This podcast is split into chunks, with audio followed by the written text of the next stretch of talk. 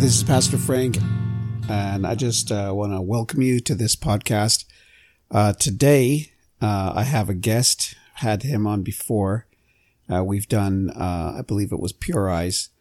So, uh, Brother Minister Quincy Moreland, and he's here with us, and we're going to be doing this is a, a second part to toxic pastors, toxic leadership.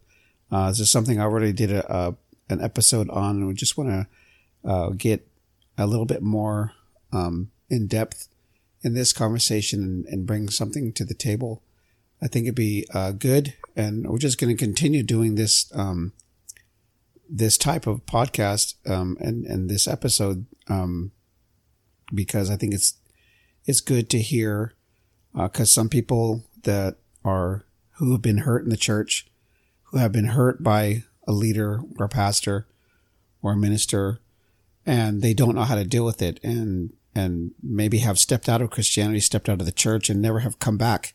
And this is something I think that I think we need to talk about. Anybody, you know, would like to hear another person's opinion on that because sometimes we feel like we're going against God when we talk about um, ministers or anybody that's has to do with the the cloth, if you will.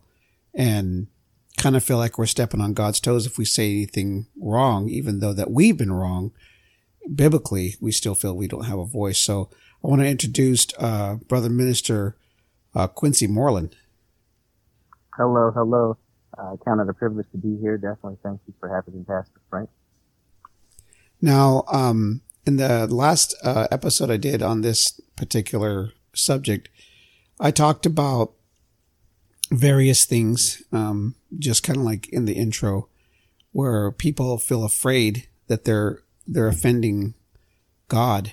Uh, if if a if a, a, pastor or a minister or a leader has has done something and it is in the Bible and it is a sin and it is against God, it is against the church, it's not in love, then most people that I've talked to don't want to talk about the subject because they just kind of feel like, hey, I just put it, I forgave them, I put it behind me, but yet they still carry it in their heart, which is, I believe, they should be able to um, let a full forgiveness happen when when they still, even if they may say that they forgive, they still carry it around in their hearts, and and I'm sure that um, uh, that we've all had experiences like that. I guess so. So how I guess we could probably start is uh, maybe kind of giving some background on uh, you know who you are, how long you've been saved, and, and maybe how many pastors you've been under, or you know church uh, and how you've grown in the church and things that that you've uh, done yeah, part of the church. Um, so I was been saved since I was in sixth grade. Uh, my mother uh, made it a point to you know, take the whole family to church. And uh, while being there, you know, something just, you know, gravitated toward me. You know, I liked what I've seen. Everyone was happy. Um, and then just shortly after really realizing that, you know, God is real. We are the, uh, uh, existing because he is. And so, you know, I realized that it wasn't just, okay, people say God, people say Jesus loves you you know, you see a lot of banners at football games and stadiums and John 316. And I said, okay, as I got older and more mature, you know, uh, at the age of accountability, I, I said, okay, you know what? This is actually for real. There is a God. People don't just say, hey, I'm praying for you. They're actually really praying and prayer does things. And so I've been married, uh, for 21 years. I have, um, uh, three boys, um, you know, who, um, by the grace of God were definitely excited to have them a part of our life. We know that children are a gift from the Lord and been in ministry, um, since I was, I want to say 16. Um, I was going to church before then, but really got serious around 15, 16. Um, I'm 46 now, so that's a lot of, a lot of years to be, um, under a number of pastors and have been really grounded and rooted in the Word of God. Um, I did a youth pastor position, not on staff, but I did a youth pastor position for a year and a half. Went to Bible college, didn't necessarily graduate, but got my ministry uh, certificate in youth ministry. And then, of course, I went at a different time to go for my uh, associates in ministry and had to put that on pause because life got in the way uh, with kids and just everything that's you know uh, family and supporting the family and being the man of the house providing. And so uh, right now, currently on path uh, to continue that um, as we speak. Nice. What um, and so currently, what are you doing now? Right now, I am a uh, produce grocery or not grocery. I am a produce manager at Raley's, a uh, local uh, grocery store in California, and I believe another state or 2 mm-hmm. um, and me and my wife have an online ministry, uh, moving forward in life ministry. Uh, we allow God and the Holy Spirit to have uh, their way um, in uh, casting out demons, laying hands on the sick. we haven't got to the part as far as raising the dead, but if God wants to do that, we are open to it. Um, we are not shocked by what God can do, and we want Him to have His uh, free reign in our life. Uh, we know that God can do some powerful and some awesome things, mm-hmm. and we've seen uh, what He can do um, uh, just by us being obedient and willing. And so, uh, right now, um, we are um, visiting uh, churches because right now we know that God has had us step away for this season because of the subject that we're talking on. You know, um, there's a lot of pastors out there that are tainted you know, um, and they're not really in, you know, the word like they say, you know, off, off of the pulpit, it's a different arena. Off the stage, it's a different arena, you know, and I don't want to get too far into it because I'll let you, you know, direct, direct what we're going to talk about. Yeah. But, you know, Okay, so I just wanted to get let everybody know who you are, what you're doing, and that you know you have uh, you know, years, you know, seasoned Christian and, and the things that through life, life's lessons, you know, through just life in general, marriage and children and, uh, being a father. It's a lot of things that you can learn and that it really goes, uh, hand in hand when we learn about the word and then when we're taking care of people spiritually and then with the church. And, uh, so what I want to do and I because I want to uh, come back to what you said when it comes to um, pastors, uh, when it when something that doesn't resonate with them personally, or maybe they feel that that's not the direction of the church, or maybe that's the direction maybe they're not maybe interested in, or or um, and so they don't entertain a, a gift, say like yours, a deliverance, and that's something that they're not looking for and I'd like to revisit that. So what I like to do is um, yeah, go to scripture and I read out of the King James version. And so I, I typed in pastor to see what exactly it brings up and it brings up Ephesians chapter one. Oh, I'm sorry, okay. Ephesians chapter four, verse 11. And it says, uh, and he himself gave some to be apostles, some prophets, some evangelists, and some pastors and teachers. So we know that this is a very famous verse for those who are in ministry. Uh, the gifts that that uh, God Himself has given us. Uh, now, I don't want to get into you know seeking a gift, and you're not called to it, and because I've uh, I've really questioned whether or not I should, you know, that I would be teaching, but I, I realize it's a gift. So therefore I, I, I, operate in the gift that God has given me to teach. But, uh, whether, um, I was actually trained, uh, to be a pastor.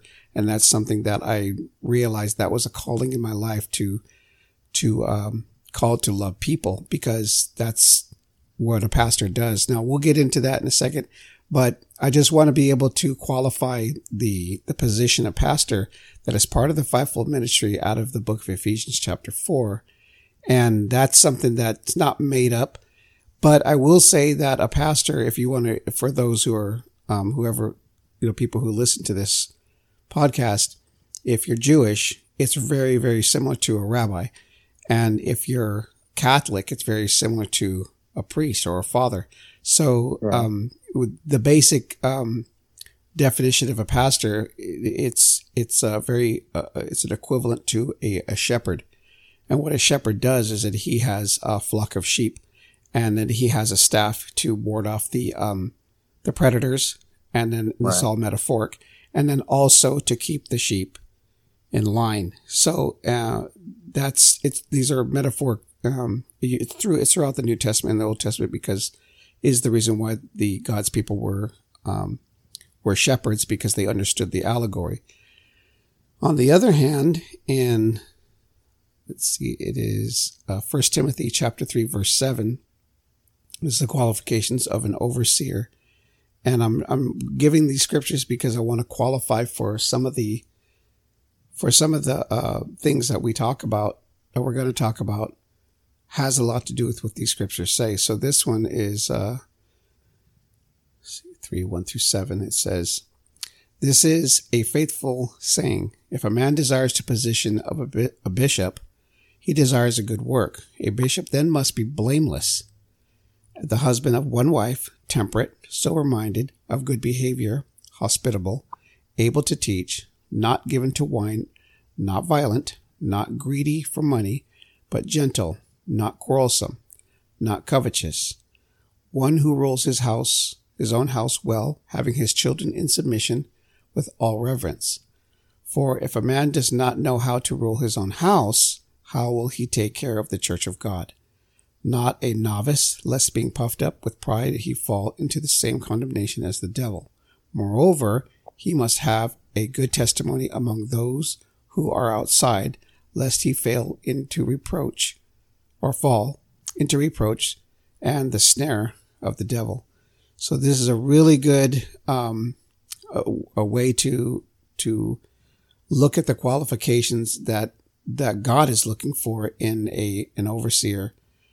Uh, it says here bishop, and there's also one for a deacon. So they're very similar.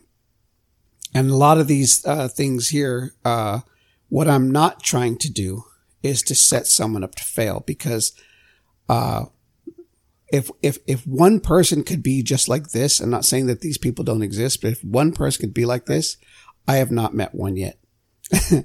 I know I'm not. I have a lot. If I, if this is it, I, I am close in a lot of ways, but I'm so far in a lot of ways as well. And, um, because we all, uh, display some of these things that it says not to be like, we all display some level of it to some degree yeah. and we have to work on it. So day by day, our faith grows and, and strongholds are broken. And there's just a lot of things that, that we, can overcome in Christ in order to get to this place. But I think as close as possible, I've met a few people that are close to this. Now, uh, when it comes to um, the subject of toxic pastors or toxic leaders, there, uh, let me go back to what I was going to, uh, what you had said earlier. When a pastor doesn't want to um, entertain a biblical ministry, specifically deliverance in this case, because I think this is where I, I think I can get your input. Uh, and not talking about this isn't directed towards nobody. It's just the fact that there's a disagreement or some kind of a disagreeing, uh, and, and, and there's not a, uh, an allowance for certain things. In that, in the, uh, just in your thoughts, when, when you have, um, a viable ministry like deliverance, like the one that you're in, and a pastor decides that that's not something that he wants to to uh i guess grow what what is that what where where do you stand on that well that's one of the things um that you know we can't really pick and choose what parts of the bible you know we want to uh do you know um there's so many things that God commanded of us. There's so many, uh, instructions that he left for us, you know, to, to, uh, don't covet your neighbor, you know, don't sin, um, and, and when you fast and when you pray, um, the Bible talks about, you know, no idolater, no, uh, homosexual, you know, it, it goes on a list of things, you know, shall inherit the kingdom of God. Yes. And so, we can't just say, okay, you know, I want to fast. I want to pray, but I don't want, if I was a wife, you know, I, but I don't want to submit to my husband. you know, we don't, we, we, we, we're not supposed to be picking and choosing. And so when it comes to, that's just an example, but when it comes to, you know, deliverance and casting out demons, you know, um, he said to go and set the captives free. Yes. You know, um, and I know that the Bible is open for interpretation, you know, um, to go and set the captives free. That doesn't just mean that somewhere back in those times that someone is just enslaved in some chains. You know, people are captive in their mind. You know, people are, you know, have strongholds in their mind, you know, um, and for pastors that, you know, want to teach on faith and, uh, teach on worship and teach on giving, but don't want to teach on repentance, you know, uh, that don't want to teach on, you know, that person has a demon and we need to deal with those demons and let's get you free right now, brother or sister. You know, come to the altar and let's set you free. But rather they want to say, you know, oh yeah, that's, that's spooky stuff. We don't do that here. You know, let's save that for a home group because, you know, the people that are coming right now, we don't want them to be, you know, shocked or scared, you know, but that's what Jesus was all about. When you look in the Bible and you see Jesus stepping on the scene, you know, casting out demons, you know, I don't see one scripture in the Bible where it says, you know, and someone was spooky and someone, you know, you know, uh, thought that he was, you know, um, probably was scaring them. You know, what we do see is they were trying to say that, you know, he was of the devil and that, you know, that's not of God and that he's not the son of God. You know, we see those exact things. But what he was doing was the power of God by demonstration and by the spirit of God.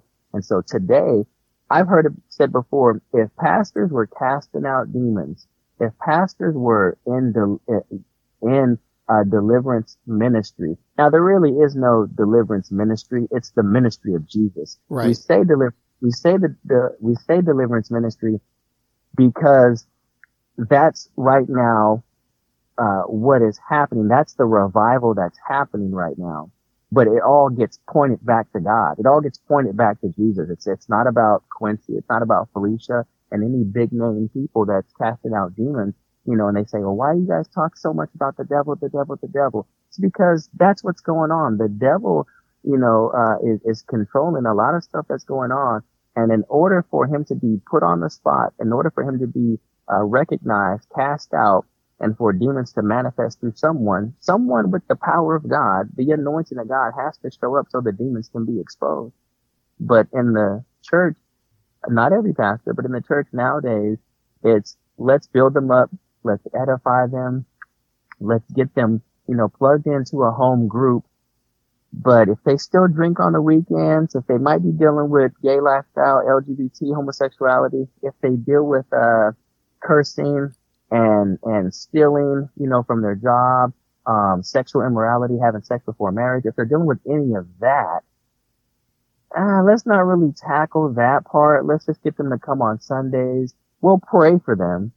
We'll pray, you know, okay, what, what is your need? Okay, let's pray for that. We'll pray for that, but we won't tackle the root cause, the root issue, which is a stronghold, which is the strong man, which has to be bound. We must first bind the strong man. In order for someone to be set free, like Jesus said, to set the captives free, we have to confront what's going on. You know, we can't just let uh, God's children walk around being defeated.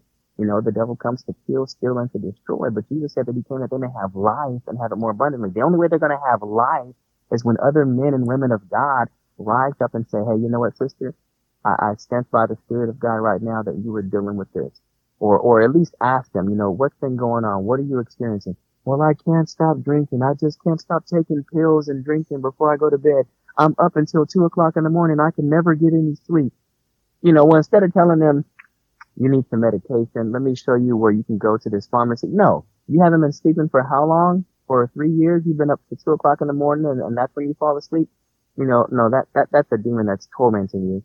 That, that, that's an affliction, you know, of a demon that's trying to mess with you so that, you know, you don't get any peace in your life. We're going to cast that demon out right now by the blood of Jesus. And then we go through deliverance, you know, but pastors, you know, without going on too long, pastors don't want to address that and I really strongly believe, and I'll, I'll pause here for a second. I really strongly believe that there's pastors that don't want to deal with it because many have not ever really encountered those things in their lives because we have a lot of pastors that want to be motivational speakers and they haven't dealt with any demons. They haven't been demonically influenced. And I'm not saying that you have had to, but because they haven't, they don't know the correct way to even go about starting to see deliverance in their church.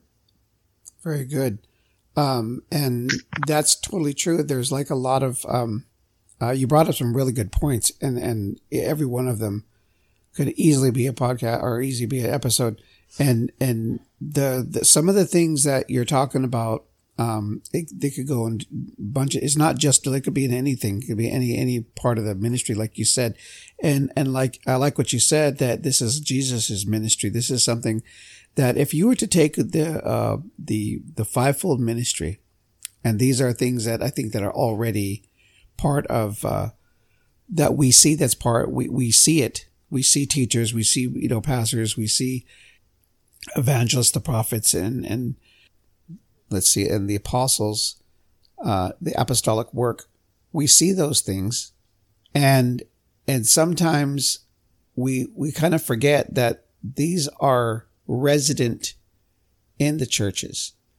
And, uh, if you have, okay, so if you have a, a minus, you know, a, a teacher in your church, most pastors are good teachers, most of them. Some are just preachers, and there's a difference between the two because the, the ex- exhortation of the word of God is one thing. Teaching uh, is another. Being a teacher, listening to somebody exhort is, is good and, and it's edifying. There's no doubt. But what a teacher does, a teacher brings meaning to the scriptures by the Holy Spirit so that the, the Holy Spirit that is in you is able to expand the truth that's already there for a deeper understanding so that your faith is more grounded and rooted in Jesus Christ. That's the whole point of it. Now, I, I'm not, I, am I'm, I'm not, uh, I've heard so many good teachers that are, that have far surpassed me and, and, but that's, you know, edify, that's glory to God. And I would back them up 100%. I don't have a problem with that. It's just that learning how to, uh, give that knowledge to people who need it keeping it for yourself is is you know that's not something we're supposed to we're supposed to share the revelation and we've got the revelation it's the same thing with uh with the deliverance how could you have all that knowledge of deliverance and then not do it because your pastor said not to or that's not something that we do here that would be because what you're doing is you're denying freedom of for people and a pastor who doesn't allow that is also denying freedom of people but they're using their position as a way to to not allow it when it's absolutely biblical. So there's one level. I mean, as a, as when you, when it comes to toxic leaders and toxic pastors, this is one level where you could say, you know what? They have great worship. They got, they got a great, you know, um, a youth group. They got, you know, great men's and women's group and, and all that's great. But like you said, those type of things, when they're not addressed in, in the whole counsel of God, uh, the whole body of scripture when it comes to these ministries. When God created uh, the church here in, in the New Testament, they were there. All these positions are there for a reason is to set captives free, like you said. And if you have. Three, three of these, uh, without the rest of five, or there's, uh, and you only have a few, and you say, this is as far as we go. We don't go any further than that because we don't have that. Um, it doesn't say that. You know, it, when the, when the, the, the 70 disciples of Jesus, uh, the, the, you got the 12, and then there was another 70 it talked about. And they, they were saying, Hey, they're over there casting out demons in Jesus in your name. And he says, let them be. He goes, let yeah. don't, don't, don't stop them from doing that. He goes, let, let them be. They're, they're, they're doing exactly what, you know, what they're supposed to be doing. And so we're, we're, the, the disciples were novices when they were casting out demons in Jesus' name. And so, uh, they, the demons, they tremble at the name of Jesus. They they're they're subject to it because he is he is Lord, and uh, and so uh, like you said, if if there's somebody who is raised in a church, and I'm not I'll, I'll say this, but I'm not saying anybody specifically. But if you're already raised in a dead church, a church that's not biblical, you're going to think that that's just what Christianity is all about. That's what a church should look like. And then pastoring a church, another church just like it. I could, you could see that happening. But when they're mm-hmm. exposed to that, like you said, exposed to, to, uh, a deliverance, uh, either a, a, pulling down of a stronghold or a actual possession, they're not liking what they're seeing and they're not used to it. But like you said, the in the scripture, Jesus, he never said, Hey, you know what, we're gonna wait for a better time. We're gonna actually wait to cast this one out because there's people are gonna get scared. You're right. There's no way Jesus came with authority right in the moment and he cast out, he says, leave. And that was that. And so moving on to another scenario, uh, when it comes to um, pastors like that, the suppressive nature of that type of uh, behavior in a leader or a pastor. Uh, when somebody, uh, when they don't agree with you, okay, so what I'm talking about here is not just a difference, of opinion. I'm not sitting here saying, oh yeah, well, I just, I think that, you know, the resurrection is this and, you know, and the rapture means that. I'm not talking about that. I'm talking more like not a, a doctrinal disagreement. I'm talking about a actual church, uh, scriptural in the Bible for a leader, for a pastor, for anyone in the ministry, following what the Bible says in scripture and deliberately not doing it and then making you feel a certain way as if you're wrong or making you feel like you're maybe overstepping your boundaries uh, by pointing it out. And then somehow some way disciplining you or making you feel a certain way or even sometimes even silencing you. You know certain you know behaviors in that in that direction. Uh, in your years uh, in ministry or in your years in being in church or years of being a christian have you witnessed anything like that? The first thing that comes to mind is, you know, uh, speaking in tongues, you know, um, any type of, uh, utterance of the Holy Spirit, you know, from the churches that I had, you know, been to, it seems like the Holy Spirit was automatically being quenched. You know, usually when it comes to people speaking out loud in their heavenly prayer language, we know that it's supposed to be interpreted. But before it could even get that far, it would be shut down or not even something that should be done in that church. Um, almost as if, you know, we don't want prophecy to go forth here. You know, um, sometimes the pastor feel, felt like their word is enough. You know, the, the sermon that they put together is enough. You know, um, but the Bible clearly, you know, talks about, you know, prophecy, you know, good for exhortation, you know, building up, you know, um, and so I've been at a couple of places where, yeah, the word clearly says that that is there for the body of Christ. You know, the fivefold is there for the body of Christ, but we're not going to let these gifts operate. They didn't say it exactly like that, but you just knew that at that church, those few gifts were, were not going to be in operation. Um, and that's of course when my wife and I, you know, had to pray and uh, ask God, you know, for direction on where He wanted us to be. You know. Very true. And um, so to give you, uh, so that was a very good uh, uh, example. So to give you an example for myself, and I think we all, I think if I was to have more people on, uh, that they could all give a uh, something that they had to deal with or they dealt with with uh, a leader or a pastor or minister when it comes to suppressing certain things that are biblical that should not be. Um, I remember when uh, I, I, just started, uh, I've always believed, let me start here. I've always believed in types and shadows of Jesus Christ from the Old Testament. I believe that's probably in my first couple years of, uh, of salvation, about 1990, um, 98, 99 is when, uh, 98 is my salvation, Thanksgiving Day, 98 about 99 2000 i started um, understanding the word a little bit more and i've always have uh, re- looked at the types and shadows of, of of the different things that i've seen. It's like hey that's in the new testament. Oh that's in the old testament too. It just it's just similar. And that's all i really came to but never really putting anything much more to it, but just realizing that that existed. And as I grew stronger in the Lord, my faith and learning the word more and then starting to read uh, deeper in scripture, learning and connecting things, uh, I started to um, uh, realize that there's there's more. And I was about maybe to this is probably like 2017, I'm guessing.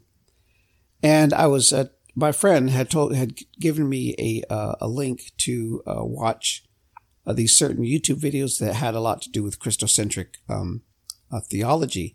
I started watching it, and then all of a sudden, it just turned on like a light bulb, and I un- I started to understand more. And the more they talked about it, so then I started researching it more. I started uh, trying to find other teachings on it, not just theirs, and then other books. And the next thing I know, I'm getting deeper and deeper, and then I started to realize that there are ministers. I mean, I'm talking like John MacArthur, um, who is Christocentric. Uh, the, he believes in that kind of theology. Uh, Alistair Begg. There's just so many different, like, well, really well known uh, preachers, pastors, ministers that are that that teach this that I had no clue. A majority of, of the ones that we know that are, are well known believe in Christocentric theology. And so I kind of felt like, well, I'm, I'm feeling a little left out. So I actually did my very first message on it. And I was told by a pastor that, that that kind of theology was new. It was something that was, you know, less than 10 years old and that it is new and it's not something that we want here to be talked about or to be preached about or to be taught about. And I was shocked that, that, that I was told that.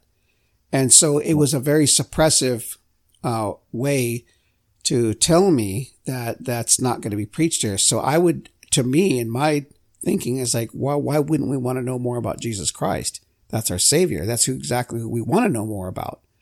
Yeah. And so I ended up, uh, preaching one more message.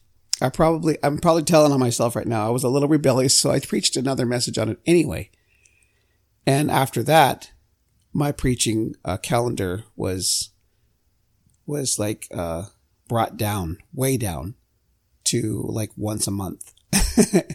and uh, uh, maybe you know I probably shouldn't have did that, and I should have probably obeyed you know the pastor. But I'm thinking like, why isn't that what all messages should be about? It should be about our Lord and Savior Jesus Christ. And so I kind of like went against the grain, and I and I paid the price for it. But I I wasn't sad or angry it was just something that I experienced. And so uh, it made me more curious uh, because there are uh, scriptures in the Bible when it talks about um, the suppressive nature of demonic forces that demonic forces will not confess Christ. And so I started to feel that I think I was on the right direction. And, and to this day, from that, uh, from that year up until now, is all I preach now and all I teach is to be able to uh, for people to know more about Jesus Christ. And we hear yeah. less about Jesus Christ and we hear more about a lot of other things, like you said, motivational speakers, because it, which are what they're basically giving people is they're give they're they're uh, scratching their ears, the itching right. ears. That's what they want, and they don't want to hear about repentance. What they want to hear is how they can do it on their own but still say that you're a Christian and that you're able to to be able to be a good person and feel good about yourself and feel good about what you do, but they're not really emphasizing repentance in Jesus Christ. So this is even more so that has solidified it for me. And so that was, this is only one story that I have that's conducive to this podcast or to this, to this episode. And, and it's just these types of things that these aren't small matters. This isn't like, oh, well, I, you know, as a musician, I'm a drummer and you have three drummers in the church and you don't get picked to do, you know, the Easter special drumming and you get your feelings hurt. That's not what I'm talking about here. I'm talking about real issues that have a lot to do with the way the church works, the function of the church, the, the, the, the salvation of souls in the church, the uh, building up of ministers to going out into doing the Great Commission. Those are the kind of things that I'm talking about because these are more important than to be able to create a church that is specifically just going to, and I'm going to say this boldly. If you're, if the church is merely just going to bring people into for financial reasons, that's for, that's all the wrong reasons to do it because if, if you're bringing specific people in as an influence, because if you have high profile people, let's just say an athlete, uh, and they go to your church, that's all the wrong reason to want to bring that per- person to church because they're high profile. So there's, there's different reasons, you know, I just kind of find that are there that I see that, that is not good for the church, specifically when it comes to scripture and biblical things unto salvation, because that's really what it's about. And I, and I think that if a, if a pastor were to be able to see those types of things, and I'm not saying those pastors don't exist, they exist and they see the need but they're also called old fashioned. So you right. have, you have these new up and coming young ministers that are more hip and they have all the, you know, the Hillsong type sound music, which I'm not downing that kind of music. It's just that you're bringing a different crowd. So if we're changing worship and we're changing the message, we're changing the delivery just so that we can get people in, Jesus never had to do that. People followed yeah. him because they were being set free. You, you know, and not to cut you off, but it's it's a good thing you said that because earlier I was thinking about, um, you know, when it comes to false teachers and stuff. And it's, it's not that everything that they're preaching on is false, but when we talk about, you know, Halloween, Easter, yeah. Christmas, you know, they're setting up the services. I get it, you know, you know, uh, you know, we become all things to all men that by all means we might save some, but I just can't imagine Jesus back then, okay, all right, let's uh, set up the Easter bunny. Let's uh, go reach this crowd so they can come to church, and you know we can you know preach about our Father God. I, I can't see you know him, even if he was here right now. I mean, he lives in us, but I mean, if he was literally here on this earth, I just can't see him setting up uh, a sanctuary, you know, with Halloween decorations, you know, just so we can get the crowd in.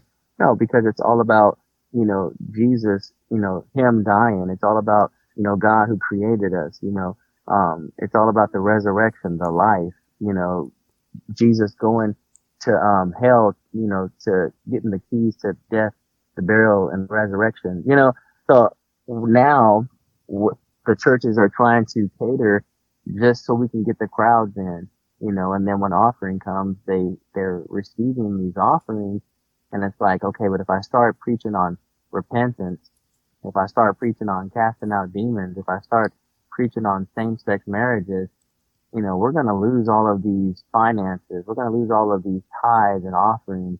Um, now I will deviate a little bit to say that the people that are coming to church, um, that are lost, that really don't know, uh, they're, they're babes in Christ you know, I will give them the benefit of the doubt because I was bathing Christ, you know, I was going to church and I was still doing full on all kind of Halloween stuff, you know, full, you know, hunting Easter eggs, not knowing anything, but just that's what the church was doing.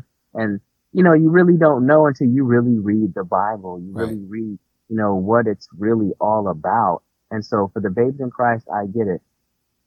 Not saying any names, there's some churches out there they will say Jesus is the reason for the season, but what they won't do is help those babes in Christ to understand it's not about Santa Claus.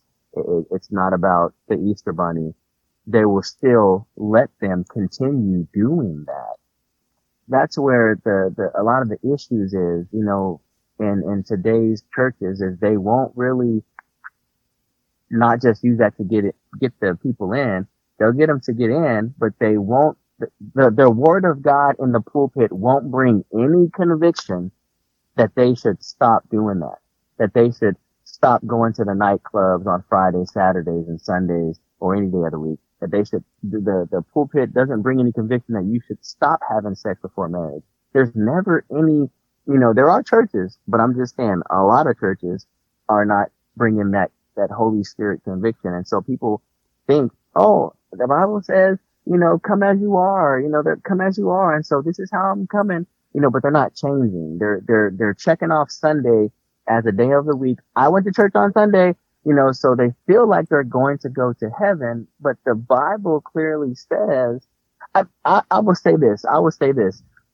At, at my last three churches, at my last three churches, I have never heard the pastor read that scripture that I read earlier, and I think it's in a couple of different passages where it says, no idolater, no fornicator, no, you know, and it goes on and on and on, shall inherit the kingdom of God. At the church that I was recently at, at the one five years before that, and at the one before that, I've never heard the pastor preach that scripture. We all, a lot of us know what's in there because we read the Bible for ourselves. You know, so if, if a pastor was going to read that on the on the on the stage on the pulpit, guess what? I'm not trying to go there, but there's a lot of flamboyant homosexual same-sex couples in the church, and so it's like I'm not going to read that because you know we're getting their tithe money. I'm not saying this is what they're saying, but I'm it has to be what they're feeling, you know, because no one ever preaches those scriptures. Very true. You know, there was a um, I don't know if you've ever heard and I, I, I, guess I will. I don't think I'll get in trouble, but there was a, a, a video that I watched, and it was uh, it was on the it was a, it was a label called the uh, the emerging church. Now the emerging church, this was like probably, I'm guessing, I'm just guessing this maybe 2015, 16, 17, 18, 19 was headed by uh, uh, and started by people that were very very liberal. And and they were accepting homosexuality. Were saying that that it doesn't matter you know that Jesus loves you. And and just the mixture of truth and contradiction uh, made people feel more comfortable with those scriptures. Uh, because they were downplaying the truth, minimizing and, and the, the scriptures that were specifically saying, you know, black and white, this is what it is. And they were diluting it and making it sound more palatable for all people to feel comfortable in the church and not feel uncomfortable sitting next to somebody who, who has a family, you know, a man and a woman in marriage with children and then having you know, same sex, a couple with a, say a child, whether it's adopted or however, and, and make, they don't, they don't want those people to feel uncomfortable. Uh, and, and, and that's what it's about. It's about somebody's comfort. And if, if you speak up against that and that pastor tells you, you you're out of order, it brings up a completely different, and this is what was going on. And so they, it almost seems like they created a church for uh, that specific um, freedom of, of of scripture to be able to to change it, to be able to um, redial it, redirect it in order to make it sound that it's not saying that, and what it is saying is saying more tolerance, and that that anybody who who's who looks at it the way it it is looked at is intolerant, and to be uh, and to be told you know, that, you know, if you continue, you're not welcome here. That's, then you're, then you're, you're starting, then you could start seeing, you know, people coming from, say, churches like that. They're like, you know, if you're getting hurt over things like that, that are completely unbiblical and that are redefined, what you're, you're, those people, you know, your God had, there, there's a judgment for that kind of thing. And this is where the, the, the false teachers come in, the false prophets come in. And, and it doesn't say false prophet, but it said, but, or false a, a pastor, but it might as well say, cause if there's a false prophet and there's a false teacher, there's definitely a false pastor. And right. so that's just by inference. You could just take that, you know, as well. And so what they're basically doing is they're blaspheming is what they're doing. They're, they're, they're blaspheming the scripture God, they're blaspheming God. They're saying that God did not say. And so, uh, and that's, and, and there are extremes uh, like that. But then when you're saying, you know, you're limiting the, the movement of the Holy Spirit, you might as well do the same thing. You might as well just say you're doing the same thing because if, if because you're uncomfortable with it and people need freedom, but the pastor's uncomfortable with it, why is, why is that person's freedom on hold because the pastor is uncomfortable? So there's a exactly. lot, there's a lot of different, you know, segments that we could talk about. There's a different, you know, scenarios, you know, the, the types of things that people, you know, have had to have dealt with. And even like, uh, you know, people that would, okay, so everybody knows that the best kind of uh, advertisement is by word of mouth. If someone says something bad about a church, I could tell you right now, one person has a bad experience at a church and, and it's, and it's either for or against or the Bible. It's really hard to recover from a person's word of mouth. And that's, that's for anything. So if you're actually a good pastor and you're making the right you know, uh, decisions according to scripture and running the church according to scripture. And a person, say like who was liberal, didn't agree with that and say, oh, this is what they're doing over there. There's a jacket, if you want to call it a jacket, is put on that church or put on that pastor for a certain decision making that they're making. And if it's biblical, I wouldn't run from that. I wouldn't feel ashamed of that or I wouldn't feel, you know, like I need to, you know, do some kind of a backpedaling or some kind of a an apology or some kind of a, a retraction or anything like that. No, this is what I believe because this is what the Bible says. And so there, yeah. the courage of a pastor, I, I feel that, uh, that has to stand by their word and to, to be able to, if we're going to make this decision, we're going to say this or we're going to go by the Bible, you have to stand by, even if it burns, even if you get in trouble, and even to some degree, even sometimes if you go to jail. You know, mm-hmm. hey, that's, that's what happened to John the Baptist is what happened to Elijah is what happened to, you know, um, uh, the prophets, uh, Daniel, they were all persecuted for, uh, you know, for God's sake, you know, for saying the truth. And so being a prophet, though some people think that prophets is, is, is so, you know, great and everything. But no, you, you if you take a look at what happened to the, to the prophets because they're speaking the truth against authority, against established thought, you would you wouldn't want to be a prophet too much longer if you're having that office because if you're called to that, you're going to suffer, and that's just what it is, you know. And you know that's what they called Jeremiah, the the weeping prophet. He's seen so much, but I yeah, yeah I kind of went off a little subject on a little tangent on that, but I just was just want to try to try to like uh, get people to see. It is very important to stay orthodox when it comes to scripture. We already know right. what it says you know, specifically people who are in charge. Not, you know, I don't even like saying that. God has gifted certain people and, and has give them gifts to, to administer the church. It's just not about power. It's not about being in charge. It's not about having authority. It's about souls. And I think exactly. the sooner any pastor, any leader, any minister gets that in their heart and in their mind, they will see ministry a lot different. But until then, we deal with a lot of hurt people because of this toxicity.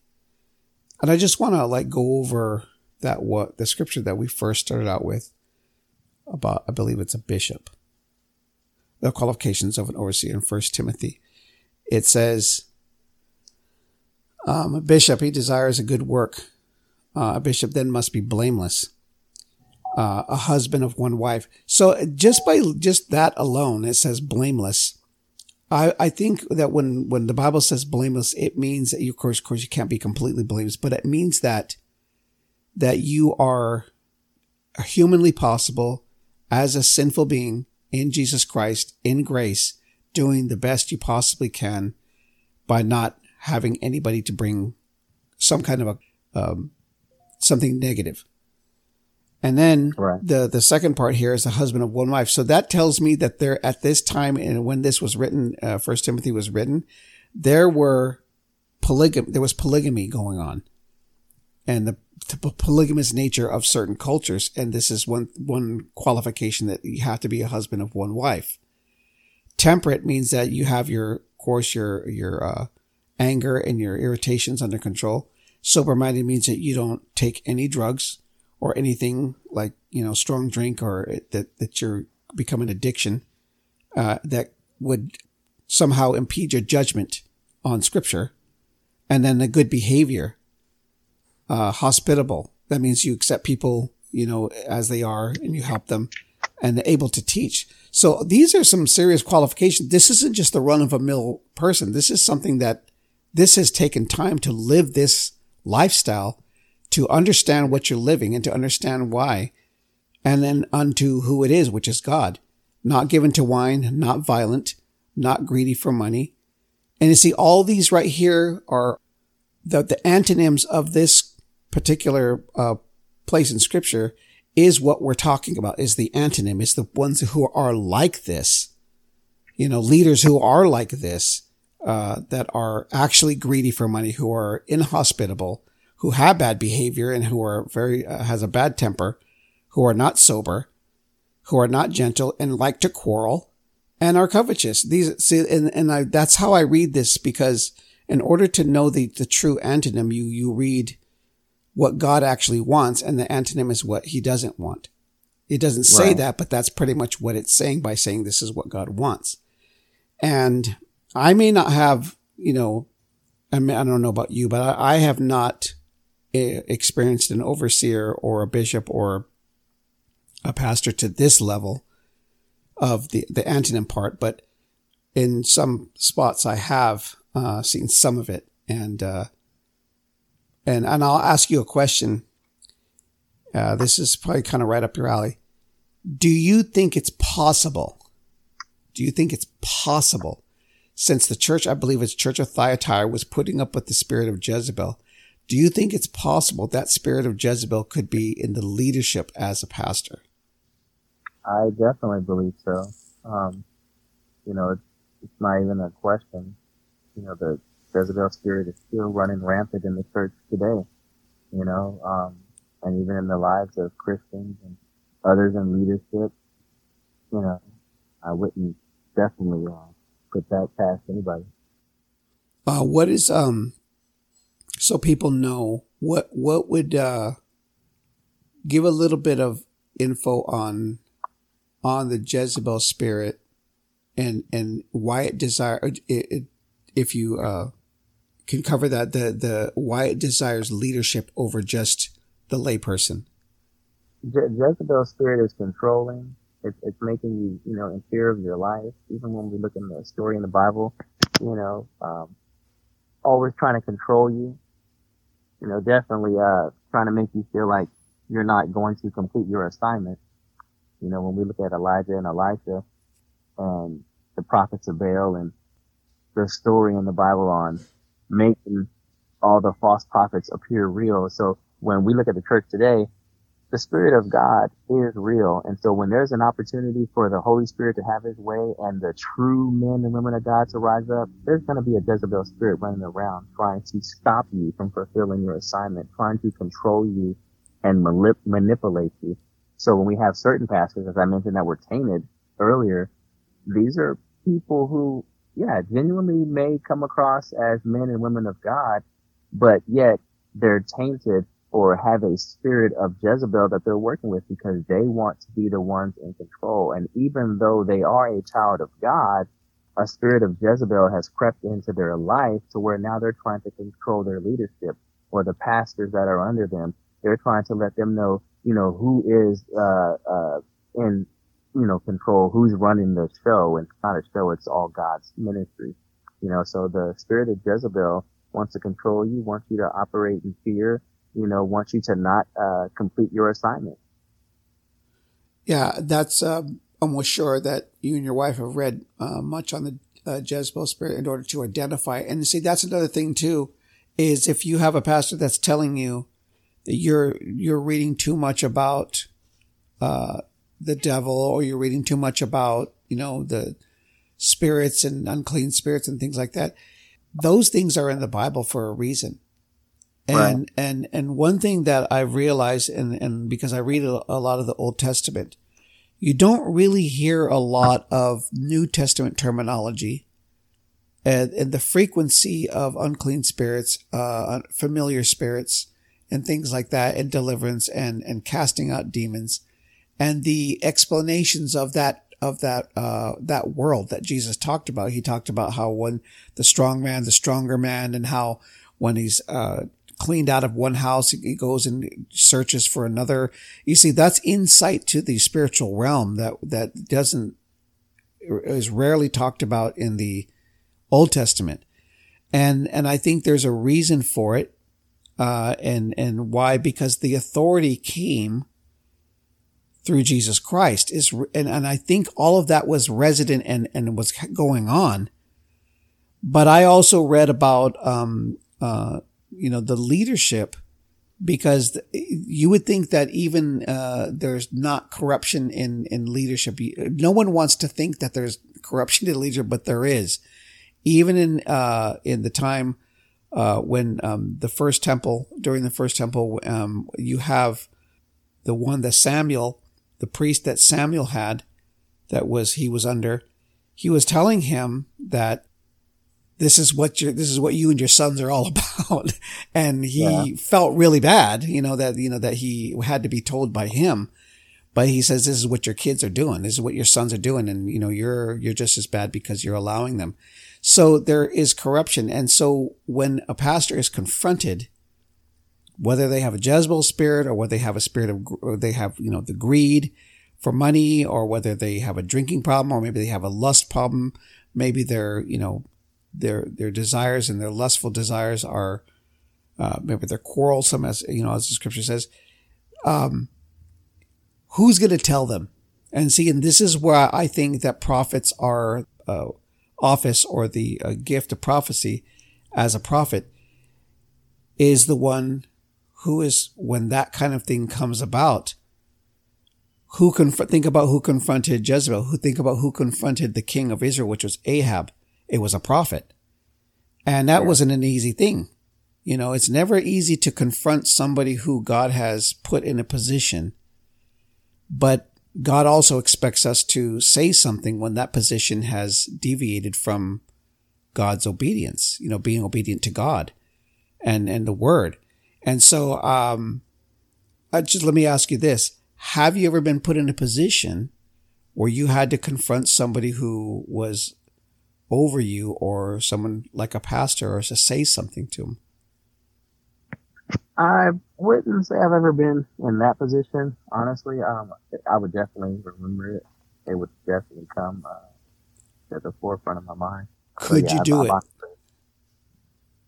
I would, but what I will say is my wife, though, um, I guess I could speak on her behalf because we are one union in Christ. And so a couple of uh, churches ago, that uh, church we were at for, you know, about six years, um, my wife kept having a dream, you know, and she's a, you know, prophet of the Lord. And my wife kept having a dream and she's a, a seer prophet in the Bible, you know, talks to a lot about, you know, God's seer prophets. So hers is not necessarily, you know, uh, prophesying, you know, right in front of the congregation or anything like that. Mm-hmm. That does happen from time to time, but, you know, God shows her things. And in this instance, and then we're talking about open visions, you know, while she's awake, but in this instance, she actually had a dream while she was asleep.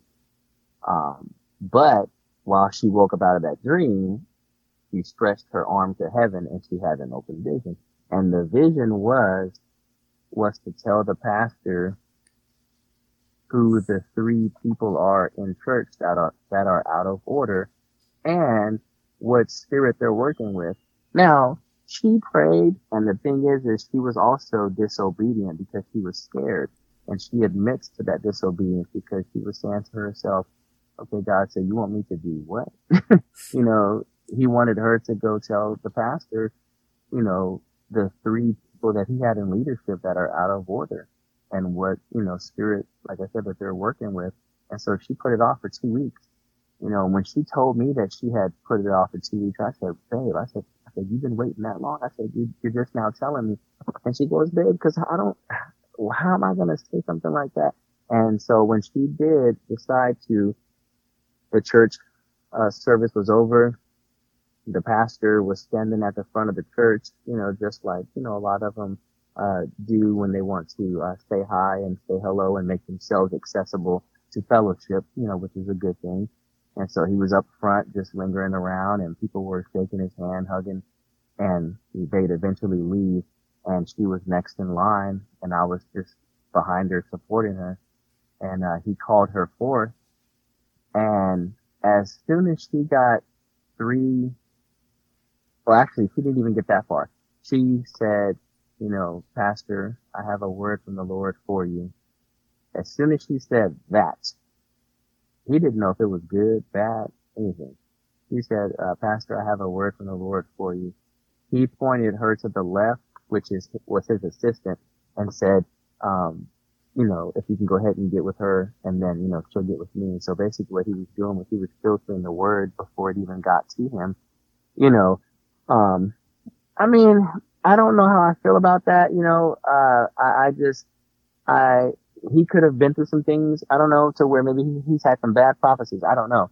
But what I do know is he wasn't open to even receive the word which I know the Bible tells us to test every spirit right. to see whether it's from God or not. So that was his opportunity right then and there to listen to the word, at least hear it.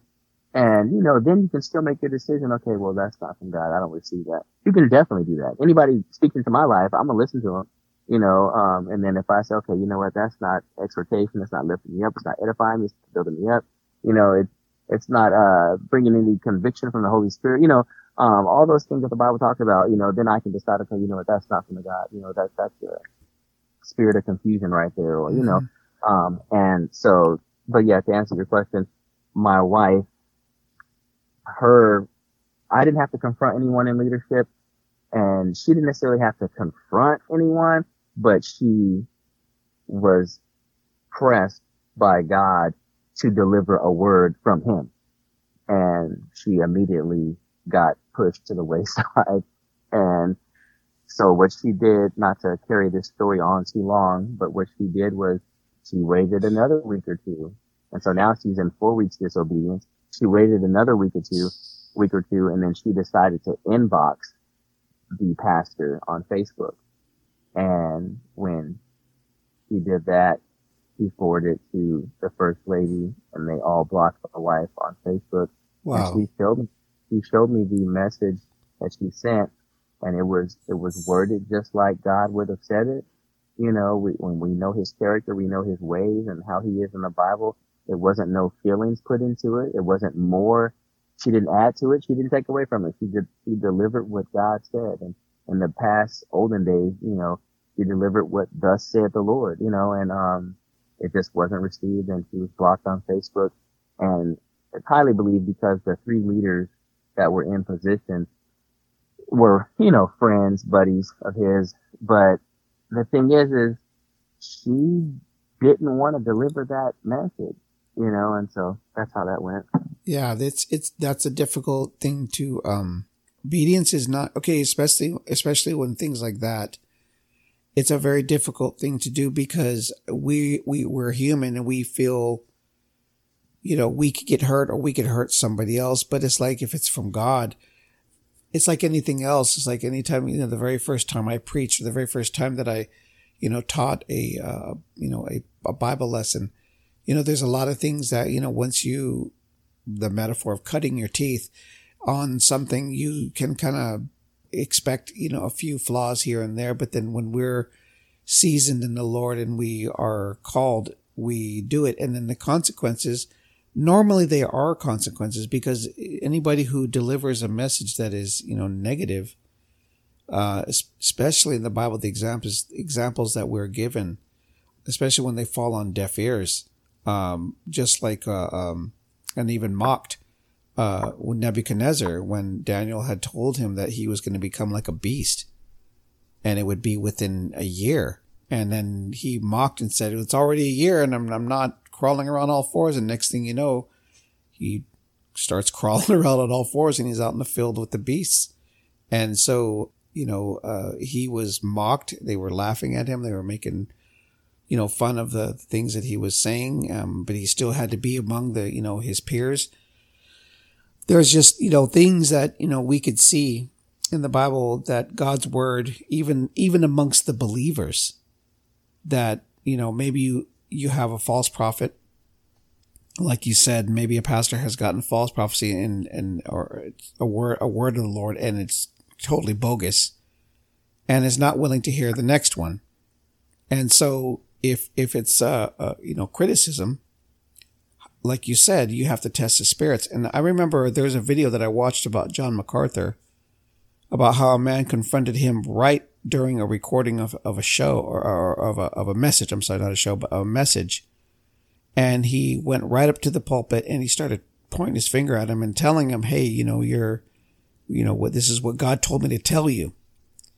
And John MacArthur let him speak. He let him say everything he had to say. And what did John MacArthur do? He tested the spirits. He remembered everything he said. Of course, it was all recorded. And then he started using the word of God uh, as a way to test, you know, those those words, you know, the things that he was saying. Is it biblical? Would God even say anything like that?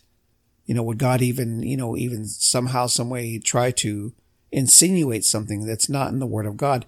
This is how we know it, what the Word of God says, and if it's not in harmony with what God's character is, and you know, God's character is, is a lot of different things. One we know for sure is mercy and grace. The other one is judgment. The other one's, you know, of course, there's warnings.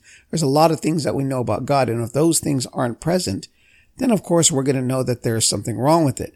But if they're all right. present, and and there's of course because God warns, He warned Nineveh, you know, through Jonah, and then because they repented, He showed mercy. These are fingerprints of God. Yeah. Um, he he warned uh, even when um, when Ananias and Sapphira, Paul said, "Are you you know did you did you sell this for this amount of money? And they're like, yeah. And they had an opportunity to come clean, but they didn't. And that was the mercy. You know, even when uh, God judged Adam and Eve, there was, he told them, don't do this. And then he had a, a dialogue with them. What happened? And they started blaming each other. They could have come clean, but they didn't. And so he showed mercy in so many different ways. And so that's, that's the fingerprint of God. And you know, when you have somebody who is bringing the word of God. And if a pastor, like you said, is not willing to hear, can you imagine being a pastor and then just having a couple bad prophecies that were bogus? And then all of a sudden you get one and that's the one you ignore. I right. don't think I would take that opportunity and say, you know what, I'm just not going to hear this anymore. I'm just, going to, you know, not going to do this no more. And that could be the one that could be detrimental or it could be a blessing, you know, to you by, by hearing the whole thing and, and, you know, making a decision. So no, I get it. It is, uh, there's so many different facets to, um, you know, to being obedient to the word of God. So I truly believe that a pastor is, you know, a, a, a male pastor is a man first before God.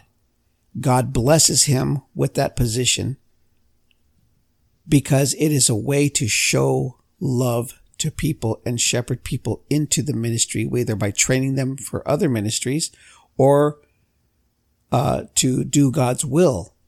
It is to find a pastor's job is to find spiritually, to find and hone a person's blessing through God to edify God, to glorify God, and also the church. That's what it's for if you start thinking about what you see now, either on YouTube or any other uh, social media and what these guys are doing, they're exciting. They're motivational. They're, I mean, and I'll, I'll, I'll be the first one. I watch some of these new preachers and these, these younger ones that, you know, that come up and they're, they're good. They're great. They got, they got all the charisma. They got all the right words. They got the social constructs down and they got the relationships of that social construct down. And the money and all they got all the answers for all that stuff, but is the Holy Spirit in it? And that's exactly. the big question.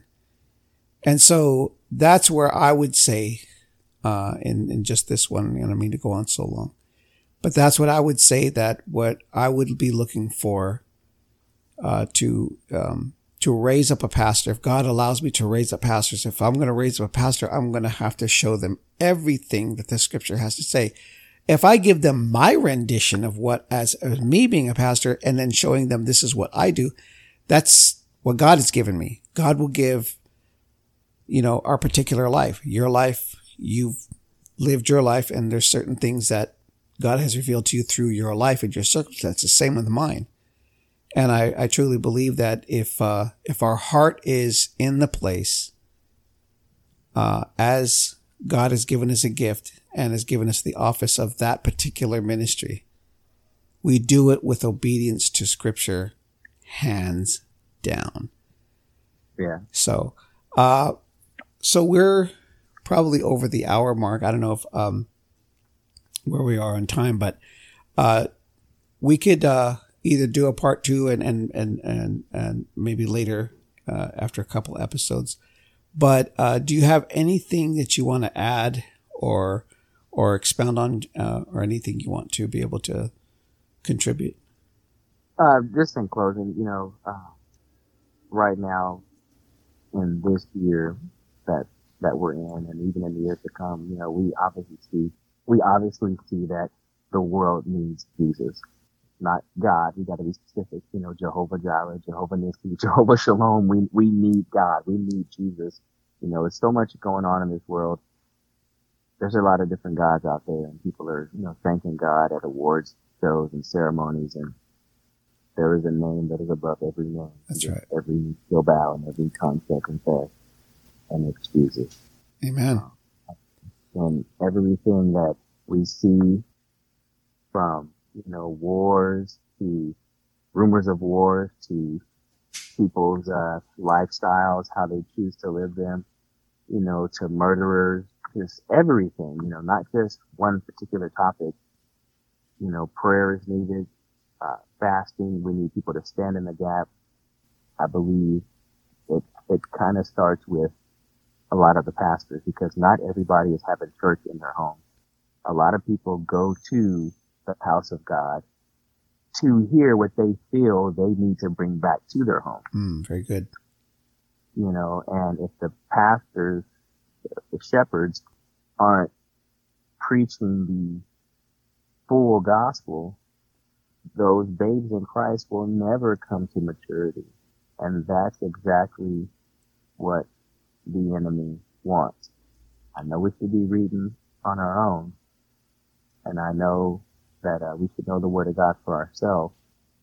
But if when we're in the pulpit, we're not saying, you know, make sure that you get this word deep in you. Make sure, you know, today I challenge you to go home and, and, and read the book of Matthew, read the book of John, you know, read Luke, you know, read, read Genesis, you know, read Leviticus, you know, read it, you know, um, that way, you know, hey, come back next Sunday and we got a special word for you and this is what it's going to be about. And it, they kind of get ready to hear that next word from the pastor. And if that next word from the pastor ain't about repentance, right. ain't about, you know, uh, you just storytelling. Know, uh, yeah, he just storytelling. And when they leave, oh man, that was a good word. If that's all it is, you know, we're not helping those babes in Christ, you know, uh, get the, get, get the meat, yeah. you know, of the word, you know, get that, that, that, that real food. And so that's just all I wanted to end with. Okay. You know, so in closing, uh, uh, Ephesians chapter four, uh, this is what I, I, God has given me and I'll stand corrected if, if, uh, if need be, if somebody wants to.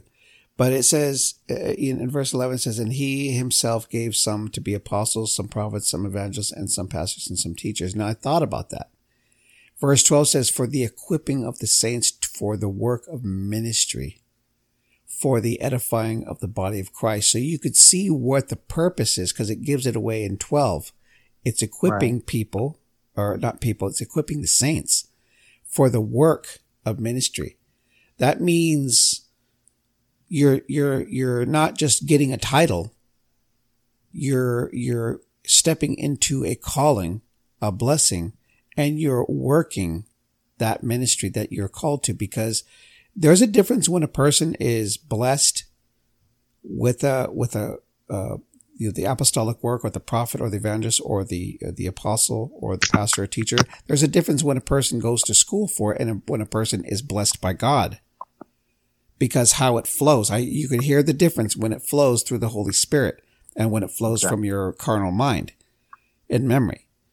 Uh, yeah. So this is the equipping. So God equips, spiritually equips what these blessings and, and, and what these callings are to the saints, to the work of the ministry for the edifying of the body of Christ and to edify, to lift up the body of Christ. So that is the church.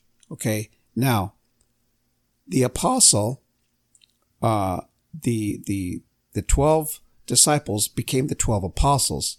They heard from Jesus specifically first, so they're the ones who are sent, given the word, and they go out into the world. So the apostolic work is going out to preach, and then the prophets come in to back up the apostles because the prophets were give were the first giving the word and they wrote that down is why we have the, the prophets in the Old Testament. And so the prophets are backing up the apostles because the apostles are eyewitnesses. And then you have the evangelists who actually, who are drawing people in to hear the apostles and the prophets.